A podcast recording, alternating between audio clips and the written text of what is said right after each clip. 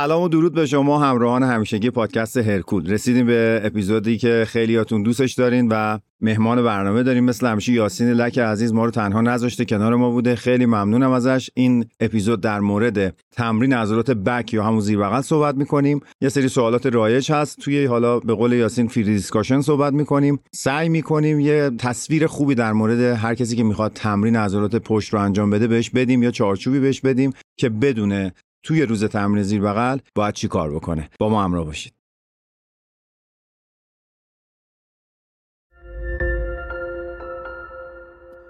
حامی این اپیزود از هرکول برند استال لبز نوتریشنه که در سال 2008 به عنوان یک برند تولید کننده مکمل های پروتئینی و غذایی در آمریکا تأسیس شد. اما از سال 2012 به طور کامل در اروپا مستقر و همزمان شروع به تحقیق، توسعه، تولید و عرضه مکمل های غذایی و ورزشی کرد. بیشتر تمرکز استال بر محور تولید محصولاتی با فرمولاسیون های پیشرفته و اثر بخش برای بهرهگیری از مرغوب ترین مواد اولیه است که اغلبشون هم دارای مطالعات بالینی گسترده‌ای در سطح جهانی هستند. در حال حاضر محصولات استالبز در هفتاد کشور از جمله کشور خودمون ایران عرضه میشه و در حال حاضر می‌تونین از داروخانه های سراسر کشور تهیه بکنیدش. یاسین جان سلام خیلی خوش اومدی به پادکست ارکول سلام خدمت شما فرشید عزیز و همراهان پادکست ارکول خیلی خوشحالم که مجددا در کنارت هستم و چشم هم گذاشتیم رسیدیم به اپیزود 46 خیلی تبریک آره. میگم واقعا این تداومت خیلی قشنگه برای من و واقعا امیدوارم که به اپیزود 460 برسیم. حتما. در کنار دوستای خوبی مثل تو که همیشه ما رو حمایت کردی خیلی خوشحالم از اینکه تو رو کنارم دارم به عنوان یک دوست و اگر موافقی به من بگو اگر یک مستقیم چون می‌خوایم بریم سر اصل مطلب به من بگو دستبندی می‌کنی حرکات تمرین رو در عضلات پشت و زیر بغل یا اینکه اصلا چجوری نگاه می‌کنی وقتی می‌خوای یه جلسه تمرین رو برای خودت؟ فعلا خودت رو در نظر بگیریم. امروز میری باشگاه می‌خوای جلسه تمرین زیر بغل بکنی. چه جوری پیش می‌بری؟ خب سوال خیلی خوبیه. از اون جایی که عضلات پشت توی حرکاتی که ما یعنی روز تمرین بک داریم عضلات تقریبا از نظر عمل کردی هم پوشانی دارن با هم دیگه خیلی جدا کردنش امکان پذیر نیست. یعنی از نظر کاربردی امکان پذیر نیست. اما اصولا اگر بخوام رو تمرینات پشت کار بکنم میام حرکات رو تقسیم بندی می‌کنم به سه سطوح در واقع حرکتی که احتمالا بچه‌ای که حالا دارن صدای ما رو میشنون آشنا هستن. ما سه سطح حرکتی ساجیتال، فرونتال و در واقع هوریزونتال یا همون سهمی رو داریم که عضله لاتیسیموس دورسا یا همون زیر بغل ما از این سه صفحه در واقع بهره می‌بره و تنش درش ایجاد میشه. حالا من در واقع میام از این سه تا صفحه استفاده می‌کنم و قسمت های مختلف زیر بغل رو تمرین میدم اگرچه شاید از نظر بحث مطالعاتی خیلی ساپورت نشده این قضیه ولی دستبندی که من می‌کنم خیلی بهم کمک می‌کنه. یعنی من حالا جلوتر میگم که چه جوری تقسیم بندی می‌کنم این حرکات به اون می‌پردازیم. من فقط اینجا این نکته رو بگم. دوستان همیشه از ما می‌خوان که اون ساده ترش بکنیم. شاید کسایی که رشتهشون تحلیل بدنی نیست با صفحه های حرکتی آشنایی نداشته باشن. از این اسمو نترسین. اصلا چیز عجیب غریبی نیست. می‌تونیم توضیح بدیم جلوتر؟ آره مثلا صفحه فرونتال یه صفحه که بدن رو یه خطی که فرض کنین از روی بدن رد میشه از سر. بدن رو به دو نیمه جلویی و عقبی تقسیم می‌کنه. هر حرکتی که در همین صفحه تقسیم کننده انجام میشه بهش میگن این حرکت مثلا در صفحه فرونتال انجام شده. مثلا حرکت نشر از جانب در صفحه فرونتال انجام میشه. حرکت بیرون پا ایستاده با کاب مثلا در صفحه فرونتال انجام میشه. یعنی خیلی چیز ساده ای شاید اگر شما اینو الگو برداری کنین دو تا کلمه هم اینجا یاد بگیرین دوست داشته باشین راجبش بخونین. اسمو نترسونه شما رو. ما هم همون اوایلش فکر می‌کردیم عجب چیز عجیب غریبیه ولی وقتی باهاش آشنا می‌شدیم. مثلا هم خیلی ساده همین حرکت پهلو از بغل که میزن دوستان به صفحه به frontal دیگه. به بهانه اینکه پهلوها رو آب کنه همون تو صفحه frontal داره توی صفحه داره انجام میشه. دقیقا یعنی همون خطی که ما در نظر می‌گیریم برای تقسیم بدن همون خط میشه هر حرکتی درش انجام بشه میشه میگیم حرکت تو اون صفحه است. یاسین یه نکته جالب. می‌خوای صفحات دیگر هم یه توضیح خب، بدیم صفحه sagittal یه صفحه فرضی یک صفحه نیست. میلیون ها صفحه فرضی که بدن رو به صورت غیر مساوی به چپ و راست تقسیم می‌کنه. حرکاتی مثل نشر روبرو یا حالت kick از جلو یا لگد زدن از جلو یا extension شما باسن رو تمرین می‌دید با سیمکش اینا همشون توی صفحه مثلا شکم آویزون از بارفیکس بسیار عالی. یعنی تمام حرکاتی که حالا خود تو بحث آناتومی همه حرکاتی که extension و flexion داریم ما در واقع تو صفحه sagittal انجام میشه و صفحه horizontal است صفحه افقی است که بدن رو به صورت غیر مساوی به بالا و پایین تقسیم می‌کنه که حرکاتی مثل حرکات fly دمبل در واقع پرس سینه روینگا همش تو این صفحه انجام میشه و حالا زیر بغل ما میایم میگنجونیم حرکاتی که مرتبط هستن با این سه صفحه و در این سه صفحه انجام میشن. که حالا صحبتی که دارم می‌کنم برگرفته از کتاب براد که حالا تو بحث آناتومی هم باش می‌تونیم می‌تونیم ارجاع بدیم. اگر. دوست داریم برین کتابو برای مطالعه بیشتر فصل بخونید هشتمش. کتاب hypertrophy رو داری میگی بله بله مال بله. انتشارات مبانی. بله بله. بسیار عالی. خب حالا این سه صفحه رو با اون سه صفحه بذاریم کنار. بیایم سراغ اینکه انتخاب حرکتت. بذارین تئوری رو مطرح بکنم. من تو خیلی هم مقالات دیدم بعضی مربی اشاره می‌کنن میگن حرکات رو به دو دسته از بالای سر به پایین pull down یه سری میگن pull down ه یه سری حرکات رو میگن روینگ بله. یه سری حرکات شامل extension میشه. بسیار عالی. اینجوری دسته‌بندی می‌کنن و اینها رو میگنجونن توی برنامه. من خودم به نظر شخصی اینو اول بگم.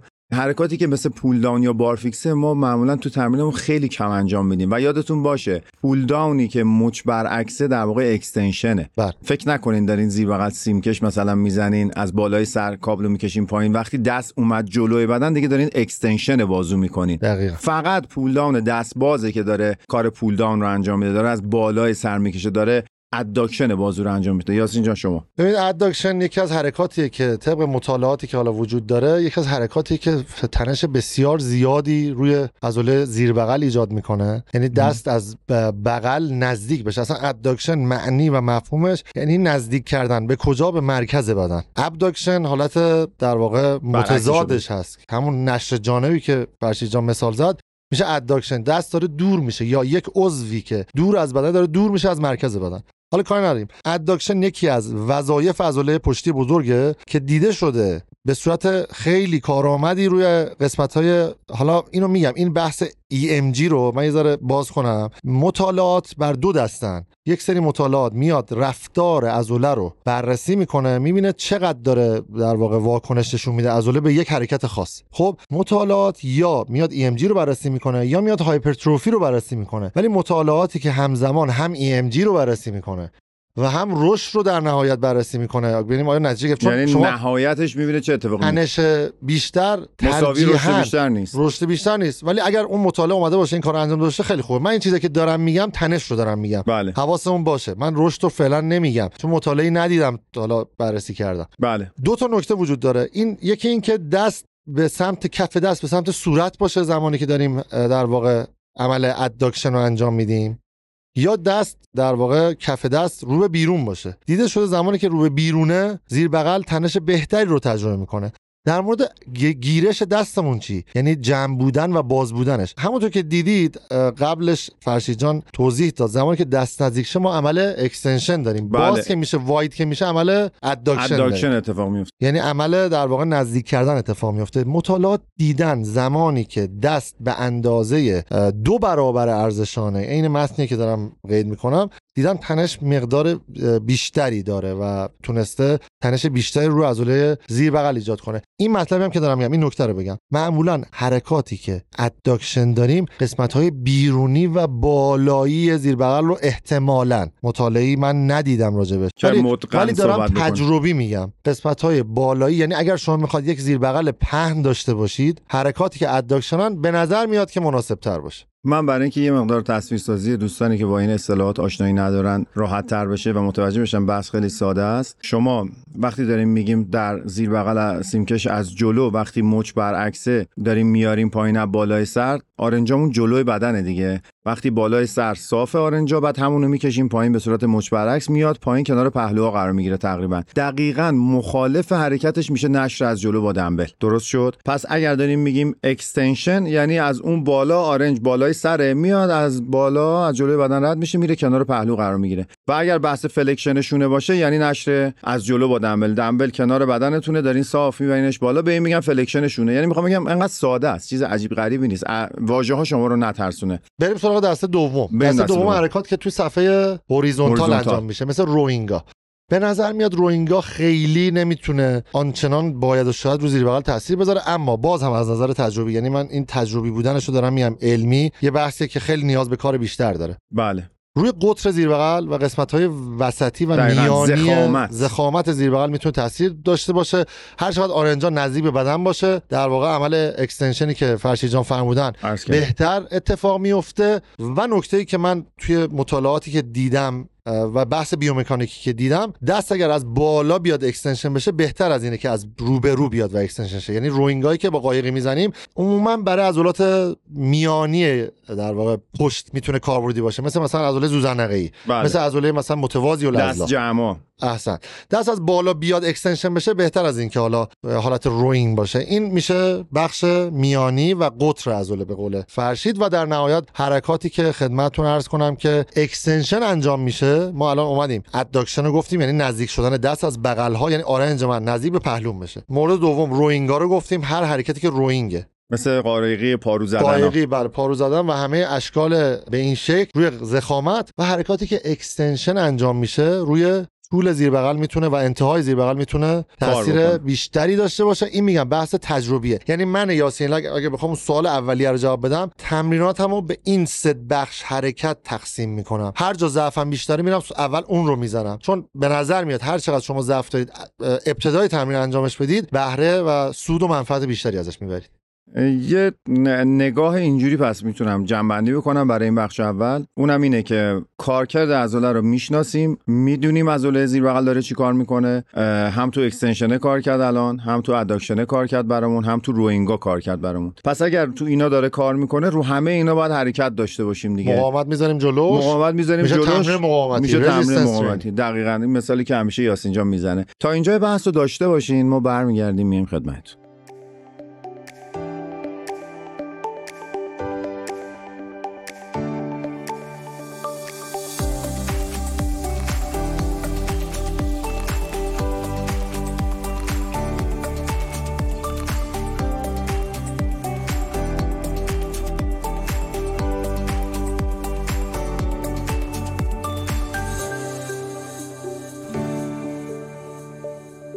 خب یاسین جان بریم سراغ بحث گریپا یا نوع گیرش دست ها در حرکات زیر بغل. بگو من در انتها راجع به بندلیف صحبت کنم. چند تا مورد وجود داره در مورد بحث گیرش ها عموما گزارش میشه افراد میان گزارش می‌کنن که آقا ما زمانی که می‌خوایم حرکات خب بالاخره حرکات کشش هست دیگه بله. طول هست. افراد احساس خستگی می‌کنن تو ناحیه ساعد و در واقع این مشکل رو دارن؟ عضلات پنجه. بله. و خب بالاخره داره فعالیت انجام میده. دیگه کجا گلگی, گلگی می‌کنن؟ توی ب- بازو. همونطور که می‌دونید داریم ما flexion هم انجام میدیم دیگه. flexion بله. آرنج داریم. یعنی آرنج رو داریم خم می‌کنیم تو حرکات. بله. و عضله دو سر بازویی به نوعی عضله کمکیه. کمکیه و کمک می‌کنه. ما چند تا راهکار داریم برای این که بتونیم نقش این عضلات کمکی رو کمتر کنیم. بله. یادم قدیم اینو شما گفتی ها. من یادم نره اینو که نک... یکی از نکاتی بود که فرشید فکر کنم مثلا پنج سال پیش اینو یه جا مثلا من میخوندم گذاشته بود. حالا من میگم ادامهش خود بگو. حتما. اینکه ما تو گیرش ها زمانی که ساعدمون فعالیت بیشتری داره با برداشتن در واقع انگشت شست از دور میله می‌تونیم فعالیت ساعد رو کم بکنیم. درسته فرشید؟ دقیقا خواهش می‌کنم. اینه که دانشمندا کشف کردن ما منتقل کننده این فقط دقیقا و ما تو تجربه یه, یه خوبیش اینه که یاسین من و تو علاوه بر اینکه حالا داریم سعی می‌کنیم مقالات رو دنبال بکنیم خودمون قبل از مقالات یا قبل از اینکه رو. بخونیم کار رو انجام دادیم یعنی بله. من اگر مقاله‌ای بخونم و نتونم توی یا یه توصیه تو جایی از یه قهرمانی حتی ببینم نتونم تو باشگاه عملیاتش بکنم برای من هیچ ارزشی نداره. به خاطر اینکه میگم کف باشگاه کدوم کار می‌کنه؟ قرار با- باشه. تو تئوری تئوری فقط ما بزنیم که اتفاقی نمیفته با حرف زدن کاری انجام نمیشه. تو تئوری تو بحث میشه. پروتئین های حیوانی و گیاهی هم من اینو خیلی بهش اعتقاد آفرین دارم. آفرین. دقیقا باید بیاری خودت امتحان کنی ببینی چقدر کار می‌کنه. واقعا این گریپه باعث میشه شما دیرتر خسته بشی و فشار رو عضله اصلیت بیاد. من احساس می‌کنم تو ستای سنگین زیر بغل هیچ ایرادی نداره آدم بیاد و از بندلیف خیلی استفاده بکنه. داداشم خواستم همین بعدش دقیقا بپرسم می‌گفت آقا با بندلیف شما موافقی؟ من خیلی سنگینا راحتم. بعضی از تو همه بچه جا. ها بلدم نیستن یا سینا از بندلیف استفاده کنن بیشتر خودشون رو خسته می‌کنن. ببینم بندلیف یا از این گریپای حالا اه، که گریپا اونا برای سر نخوردن می‌ذارن و ببینی کی با کدوم مدل راحت تره من بندلیفت مثلا تو بندلیفت سنتی منظورتون سنتی بله. آره. دقیقا. بندلیفت سنتی که خب وزن بردارا اصلا با مدل بازش استفاده می‌کنن. انقدر خوب بلدن ببندن تو تمرین تکرار بالاشون میبندن. ولی مال ما حالا تجربهشو یه- دارم من. چون بابا آره شما آره آره آره می‌ذاری رو. هم و زبدریش می‌کنی زبدری می‌کنی و با دست می‌گیری. میله رو میچرخونی. آفرین. دقیقا. حالا یه سری اصلا بند lift رو بلد نیستن استفاده کنن بیشتر خسته میشن. هی میگن شما چیکار می‌کنین اینو میبندی؟ انقدر دور میله میپیچن میله ضخیمتر میشه. اصلا تمرین تمرین ساعد میشه. عضله اصلا به خستگی نمی‌رسه. این هم خیلی تکنیک داره که پس شما چجوری در کل موافقی بر حرکات سنگین نه همه حرکات. صد درصد موافقم. از بند lift استفاده بشود. ست های سنگینی که قرار تا ناتوانی بریم باید بند lift واقعا خب خدایی تاثیر داره. یعنی خیلی کمک. می‌کنه. رکورد و وزنه رو بالاتر می‌بریم و خیلی کمک می‌کنه. دقیقا همینجوریه مورد بعدی هم که فرشید خب خیلی مواجه میشم. من بیشتر می‌دونی من مثل خودت من خب مواجهیم با افراد مختلف. بله. من سوالای افراد مختلف رو دوست دارم جواب بدم. حتی بحث مطالعاتی و. مقالاتی هم من اصلا دوست دارم دنبال سوال افراد. بله. آقا من کی پروتئین بخورم خوبه؟ آقا من کی مثلا ketogenic استفاده کنم خوبه؟ کی اینا کاربردی. بله. یعنی سوال کف جامعه. اینو بله. جواب بدیم دقیقا. مورد دیگه که وجود داره خستگی بازوه. تو حرکات روینگ توصیه‌ای که عموما میشه میگن زمانی که حالت مچ به حالت خونسا یعنی همون دستگیره قایقی. میشه. حالت خونسا. بچه اگه موازی. خونسا رو متوجه بشید اگر حالا آشنا نیستید با واژه ها دست خونسا زمانیه که ما در واقع H دستگاه می‌زنیم. دستگیره قایقی رو هم تو باشگاه دیدید دیگه به چه شکلیه. به اون میگن حالت خونسا. دیدن زمانی که حالت خونسا زده می‌شود فعالیت عضلات دو سر بازویی یا همون جلو بازوی ما کمتر میشه و احتمالا فعالیت عضلات پشت می‌تواند بیشتر شود و باز هم احتمالا رشد بیشتری رو تجربه بکنیم. این یک مورد. یه موردم حالا اینو بگیم. یه موردم من داشتم دیشب یه review کتاب شونفلد رو می‌دیدم. یه نکته خیلی جالب گفته بود که من خودم اشتباه می‌کردم. این نکته بودش که عمل retract می‌دونید که عضلات ذوزنقه‌ای و متوازی‌الاضلاع اون مرکز کمرتون بچه ها کارش چیه؟ کتف رو استخوان کتف رو به. هم نزدیک می‌کنه. بهش میگن retraction می‌کنه اصطلاحا. بله. متن کتاب دقیقا این بود. حالا من باز بعد از این فرصت نکردم. بعد از این برنامه ضبط شد می‌خوام برم دنبالش ببینم چرا این مورد رو آورده. که عمل retraction به نظر میاد در هنگام حرکات روینگ مزیتی در رشد عضلات ذوزنقه‌ای و متوازی‌الاضلاع که حالا همون عضلات retractor در واقع کتف کتف هستن هستن تأثیری ندارد. اینو من دیدم. و میگم خیلی کنجکاو شدم که بعد از این حالا برنامه یه ذره من همین الان داشتم فکر می‌کردم به همین چیزی که شما فرمودی داشتم فکر می‌کردم که چی میشه که اگر نمیاره این فشار رو داشتم فکر می‌کردم پس موقعی که protraction داره میده اولا که وزنه خیلی سنگینه. موقعی که protraction میده خب کشیده میشه دیگه. lat میاد کار اصلی اولیه رو انجام میده موقع عقب کشیدن آرنج. احتمالا اون تنشی که اون آخر تو می‌خوای خودت ایجاد بکنی رو کتفا رو هم نزدیک بکنی یه ثانیه شاید انقباض بدی بعد ولش می‌کنی تا بری جلو و برگردی. اون تنشه شاید خیلی کافی نباشه متمرکز نباشه. بنابراین حرکاتی که با وزن سبکتر انجام میشه متمرکز فقط رو retraction ه شاید اون کار بکنه. یه احتمال. دیگه هم می‌تونم بدم طبق مقالات جدید. اینا بچه همش دوستانی که ما رو میشنویم ما فقط همین الان در لحظه داریم فکر می‌کنیم. یعنی داریم. بلند فکر می‌کنیم شاید کاملا اشتباه باشه. آره یه احتمالی که میدم یعنی فرضیه‌ای که برای من وجود داره طبق مقالات جدید نشون داده شده تو بیشتر عضلات. زمانی که عضله در حالت کشیده شده تر خودش قرار داره رشد بیشتری رو هم تجربه می‌کنه. یعنی دیگه EMG نیست. در رشد. زمان کشیده شدن تحت بار باشه. تحت بار احسن. یعنی الان تو زیر بغل شما اگه تصور بکنید تو حرکات روینگ شما کجا کشیدگی عضله داری؟ وقتی وزن وزنه داره به سمت پایین حرکت می‌کنه و اون دامنه ای که داره عضله در واقع stretch mediated در واقع بشه. بله.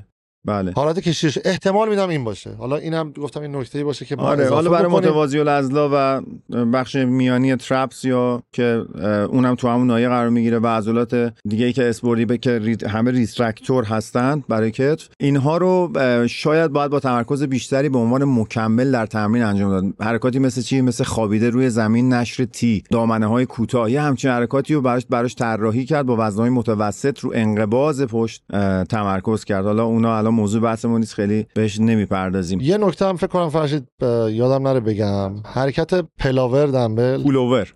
پولووره. حالا ما پلاور گفتم بچه‌ها با بتونن به- آره.